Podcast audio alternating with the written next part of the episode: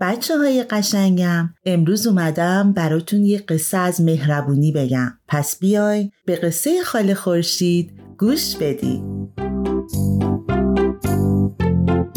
یکی بود یکی نبود. زیر گنبد کبود آقا خرگوشه مهربونی بود که در روستای سرسبز و خوش آب و هوایی زندگی می‌کرد.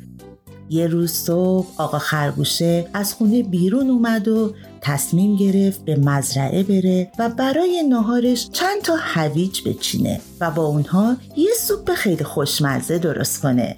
خرگوش مهربون چهار تا هویج چاق و چله از زمین می‌کنه و به طرف خونش راه میفته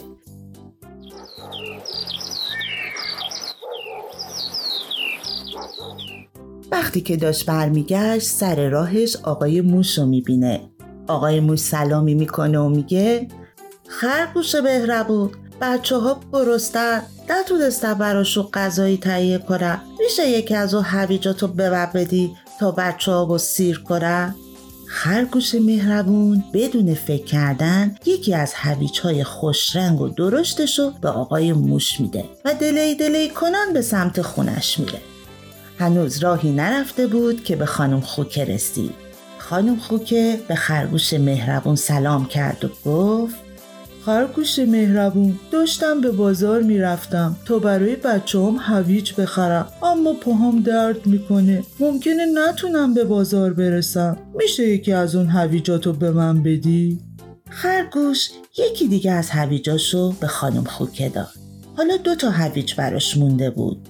آقا خرگوشه که خیلی گرسنش بود سرعتش رو زیاد کرد و به طرف خونه رفت که یهو یکی گفت سلام آقا خرگوشه آقا خرگوشه واستاد و دید اردک عینکی داره بهش سلام می‌کنه اردک عینکی گفت می‌دونستی هویج برای بینایی چشم مفیده؟ میشه یکی از اون هویجاتو به من بدی؟ خرگوش با خوشرویی یکی دیگه از هویجا رو به اردک عینکی داد و به راه افتاد. اون از جلوی خونه مرغی عبور کرد که ناگهان مرغی خانوم صدای زد و گفت قد خدا خرگوش مهربون زمستون تو راهه. چند روز دیگه جوجه هم به دنیا میان. اگه این هویج به من بدی روی تخمام میشینم و جوجه های بیشتری به دنیا میارم. خرگوش مهربون تنها هویج باقی مونده رو هم به مرغ خانم داد. به سمت خونش به راه افتاد.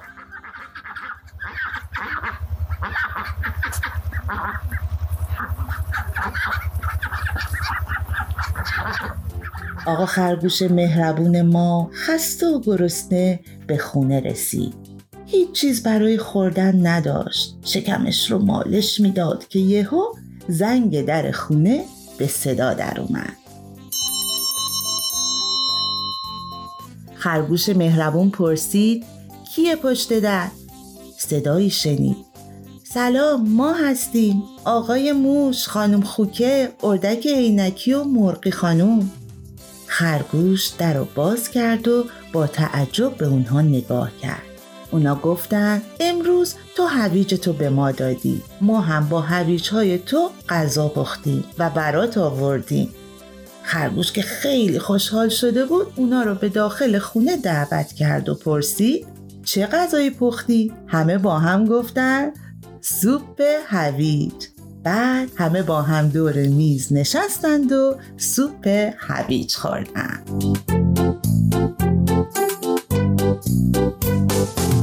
بچه های خوبم امیدوارم قلب شما هم مثل خرگوش ما بخشنده و مهربون باشه.